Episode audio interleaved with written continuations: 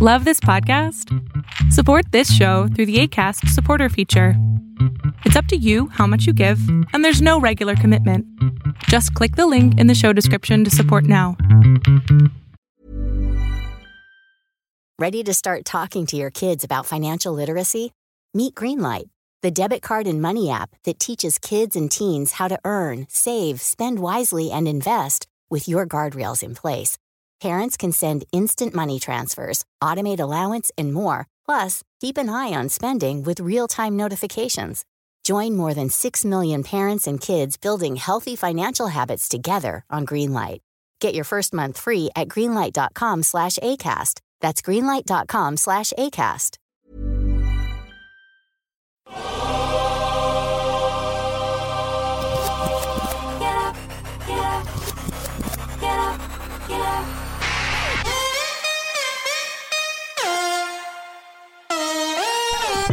Welcome to On the Ball with Rick Bucher. Here's your host, Let's send it over to Rick Bucher. Rick Bucher.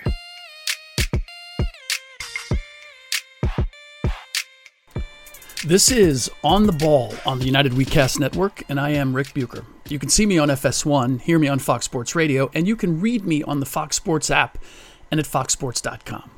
You can also follow me on both Twitter and Instagram at Rick Bucher. I'm a lot of places. But there's only one place you can hear me talking about story angles and perspectives that you are not likely to find anywhere else, primarily but not exclusively involving the NBA, and that is here. Well, hello, friends. Has it really been two weeks since I dropped an episode? Yikes! That's easily the longest stretch I've gone since OTB began. And I must say, thanks for being patient. It's not as if there haven't been loads of happenings in the NBA to provide insight on. It's not a shortage of material that has been the reason for my absence, quite the opposite. They've asked me to ramp up my writing role with Fox, FoxSports.com, and as a result, I've had a lot more to investigate and write about. That, along with a few other professional commitments that demanded my time over the last couple of weeks, has kept me from getting behind this particular mic.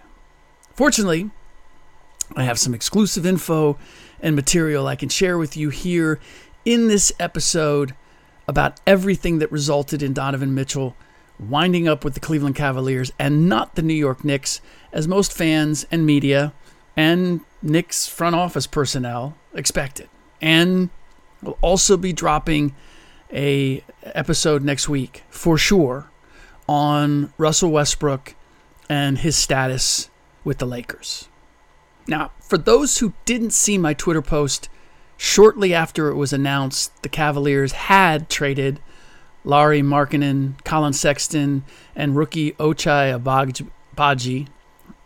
I hope I'm pronouncing that correctly, along with three unprotected first round picks in 2025, 27, and 29, all for Mitchell and just Mitchell. I was told about a week before the trade went down that the Jazz were so ticked at the Knicks that they might move Mitchell elsewhere for a lesser deal. This is at a time where we're wondering is it going to happen? When's it going to happen? It seemed to be a fait accompli that Mitchell was going to end up with the Knicks. It was just a matter of when and for what. Well, it appears the Jazz did hold a grudge. The Knicks' last offer, I was told, was RJ Barrett, Immanuel Quickley, the Knicks' unprotected first round picks in 24 and 26, the right to swap first round picks in 25 and 27, Milwaukee's first round pick in 25, I think there's a little bit of protection on it, and two second round picks. Now, when I posted that, it prompted a lot of responses. Some were by fans claiming that the Cavs offer was not a lesser deal, which is just wrong. Barrett and Quickley are a better combo than Markkanen, now on his third team in six seasons. Sexton, who was a restricted free agent that the Cavs were not going to extend, and he had no other suitors. And Agbaji is an unknown, a 22 year old 6'5 guard taken 14th in the last draft. Even without Mitchell, The Cavs have the young talent to be a perennial playoff team, which puts all those picks, those unprotected picks, in the 20s. Now, the Knicks, had they moved RJ and Quickley for Mitchell, are still a team that is more than likely to be drafting in the teens, whether they sneak into the playoffs or not. Two unprotecteds versus the three that uh, the Jazz got from the Cavs. To me, it's not very close. Especially then, you have you also have the right to swap with New York, basically controlling all of the Knicks picks for four straight years. I'd much rather take a shot at that, looking at the history, especially recently, of the Cavs and the Knicks. Now, I've been told by several people in the league that the Jazz's new team president, former Celtic team president Danny Ainge, took exception to the Knicks posturing for a year as if Mitchell was theirs for the taking. When Knicks VP William Wesley, known as Worldwide Wes from his days being in LeBron's circle, attended the Jazz Mavericks first round series and made his presence known by sitting courtside with Knicks forward Julius Randle. I mean, did he have to sit courtside? No. It was a show. The Jazz saw it as veiled tampering. And for those who may not know, Ainge has operated as an executive with the same competitive feistiness that he had as a player. As a Boston Celtic, he has particular enmity for the Knicks and the Lakers, as a former Boston Celtic, that is. I'm told that when the Clippers outmaneuvered the Lakers for Chris Paul, Ainge celebrated as if he had kept Paul from wearing the purple and gold himself. That's how deep Ainge's competitive fire goes when it comes to certain teams, especially. Throw in the inherent disdain he has for big city teams like the Knicks acting as small market teams like the Jazz aren't in their league. Keep in mind, Ainge went to BYU. He's more of a small market mentality guy than a big city guy, in spite of all his years in Boston. But he was upset. The Jazz aren't supposedly in the Knicks league, and any player in his right mind would rather play for them. And it's little wonder that he strung the Knicks along and then found a way to cut them out of the deal entirely. For fans who might find it hard to believe an executive would make a decision driven by spite, understand that Ainge is hardly alone. There are teams that won't even consider trading with other teams, regardless of the benefit. There are teams that will refuse to deal for the players of certain agents there are grudges galore held around the league. They're usually just not as apparent as what Ainge did to the Knicks. If you're wondering why the Knicks' last offer wasn't as robust as an earlier one, at least one that has since been reported, that included Mitchell Robinson, Obi Toppin, and, and basically almost anything the Jazz wanted, I'm told it's for two reasons.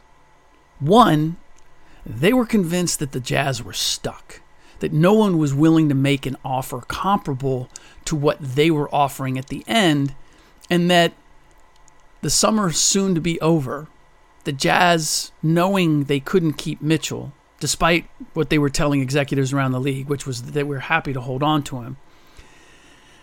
And maybe they were, but Mitchell wasn't ready to stay. So the Knicks were counting on the fact that training camp's right around the corner. They still haven't moved Mitchell.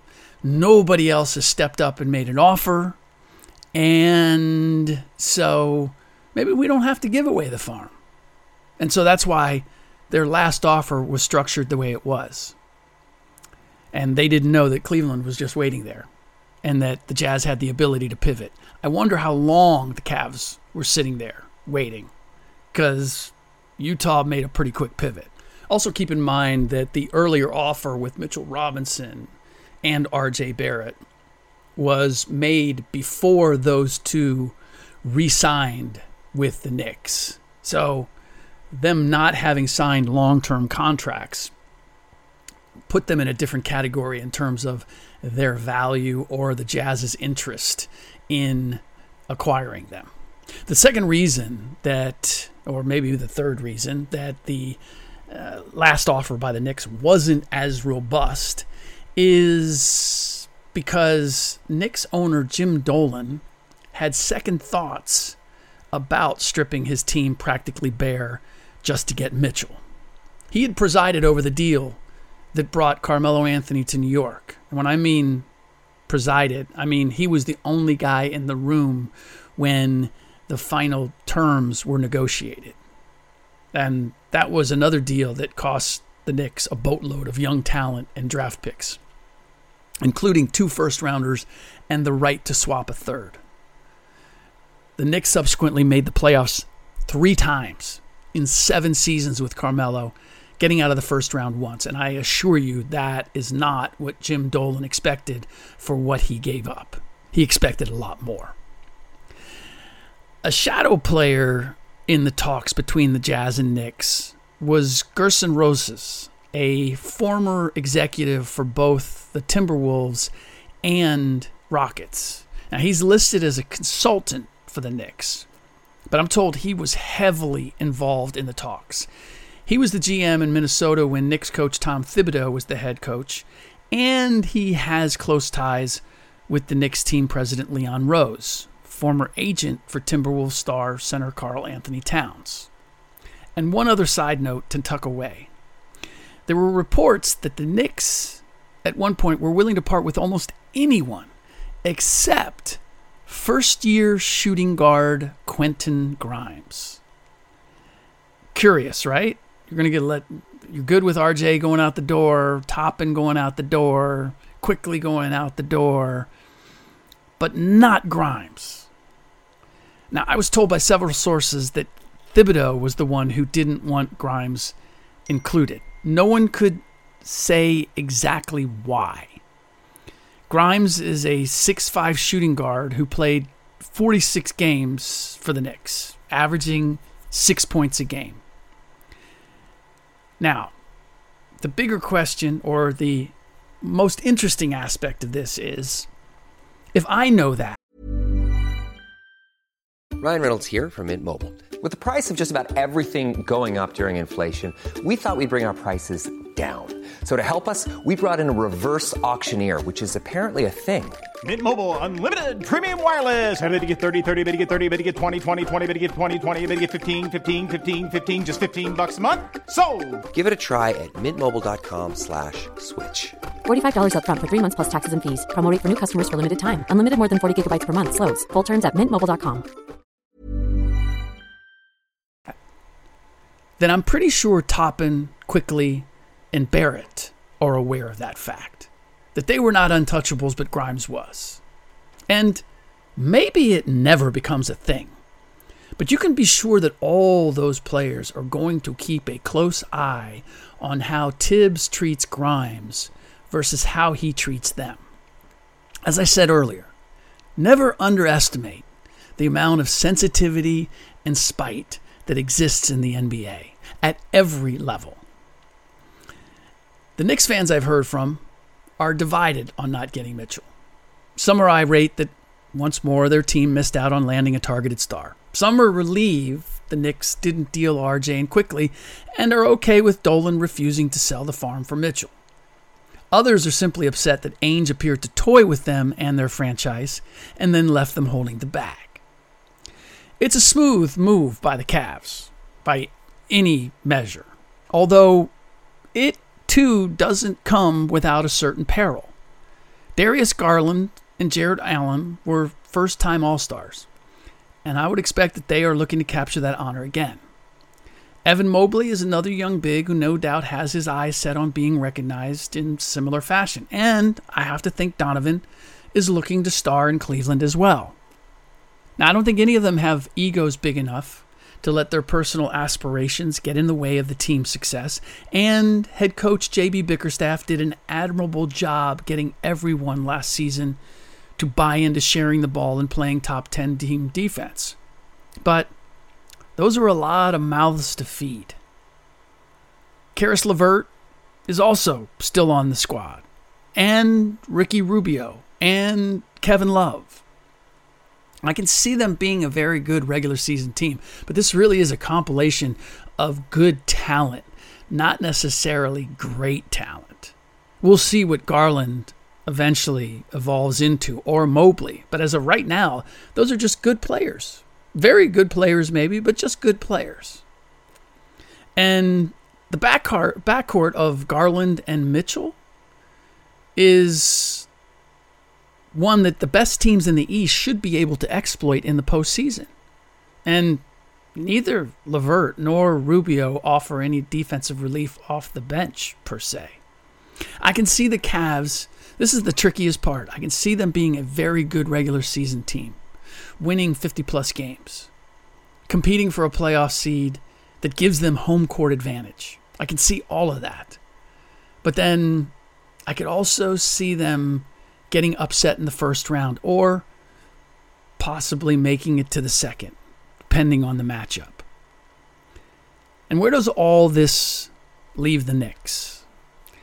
I was never of the mind that Donovan sharing the backcourt with newly acquired Jalen Brunson was going to make them anything close to a bona fide contender.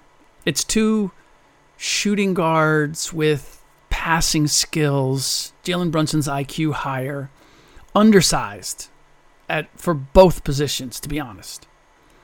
It says a lot that the Jazz title odds and projected win total fell further when Rudy Gobert was dealt to Minnesota than Mitchell going to Cleveland. Also gives you an indication of just what the talent coming back from Cleveland is viewed as, considering didn't really move the needle at all odds makers had Rudy Gobert representing a five to six win swing for the two teams involved. And Mitchell is projected as a three win difference.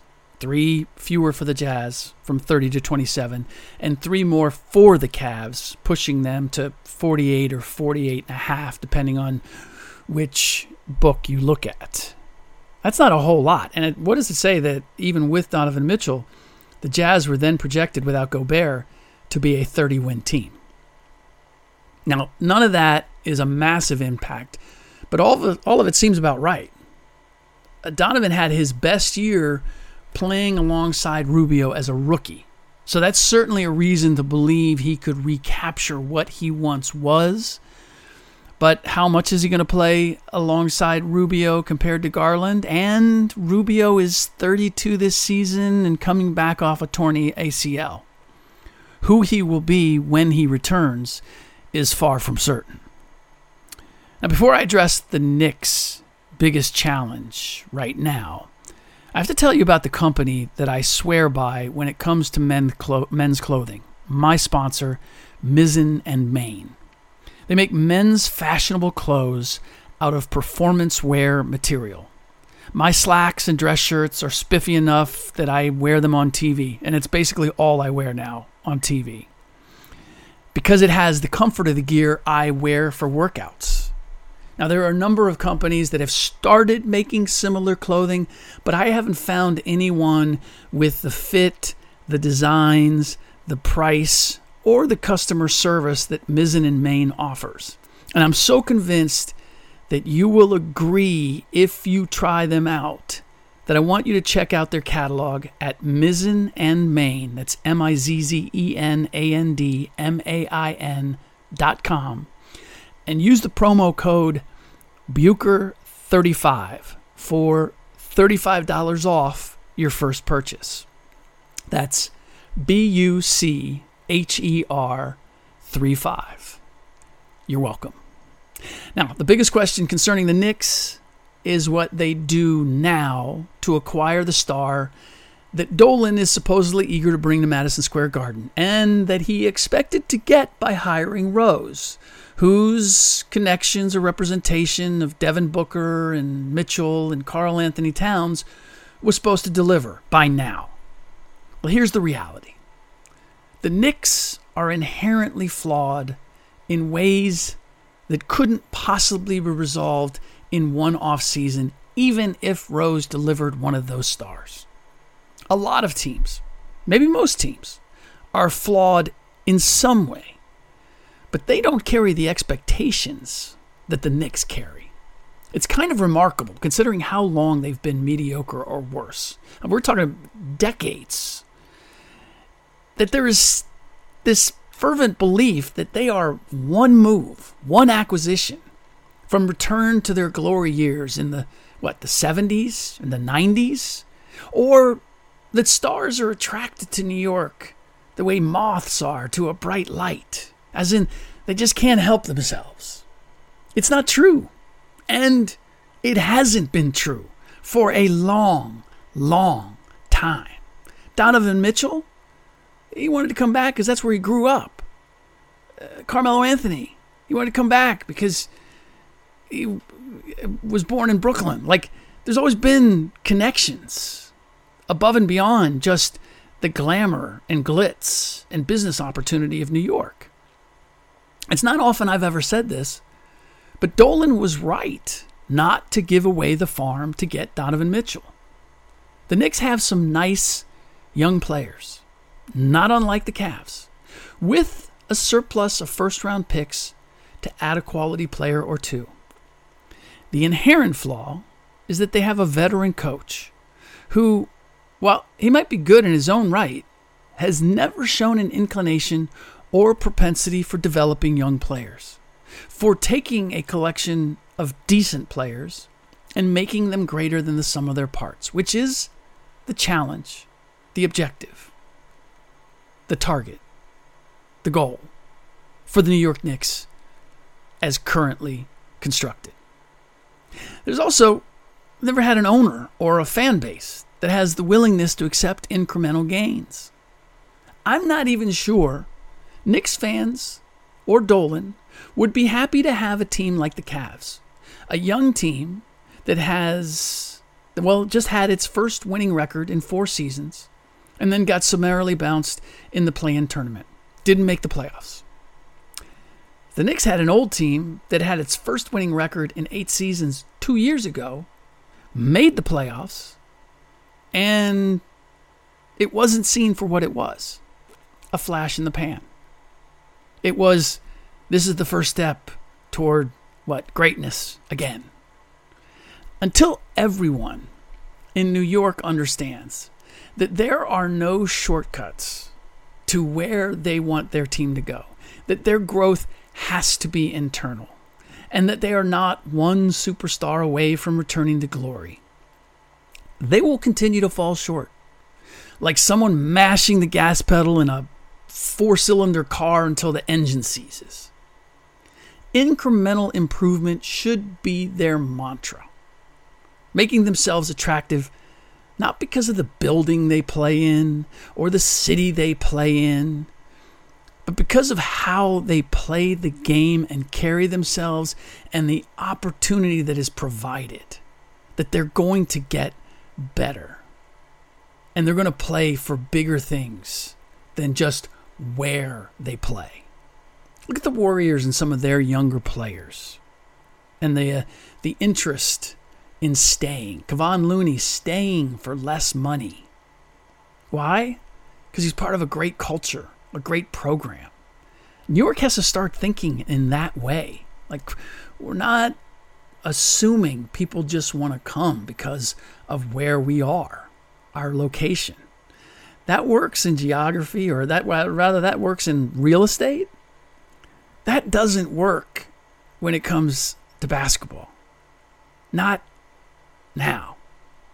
They have to invest in a coach who isn't necessarily a big name with a big reputation, but someone who can cultivate young talent Develop assets the old fashioned way rather than the quick fix.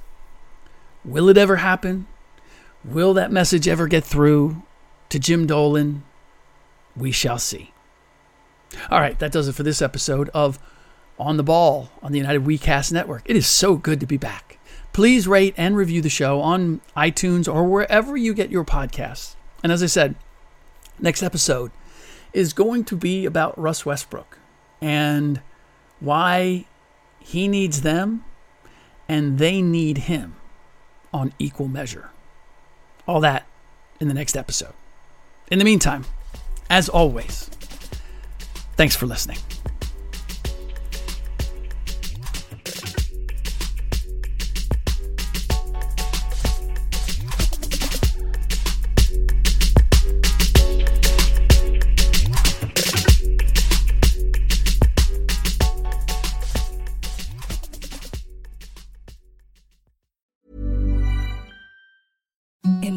The softest sheets you've ever felt. Now imagine them getting even softer over time. That's what you'll feel with Boll and Branch's organic cotton sheets. In a recent customer survey, 96% replied that Boll and Branch sheets get softer with every wash. Start getting your best night's sleep in these sheets that get softer and softer for years to come. Try their sheets with a 30-night guarantee. Plus, get 15% off your first order at bollandbranch.com. Code BUTTERY. Exclusions apply. See site for details.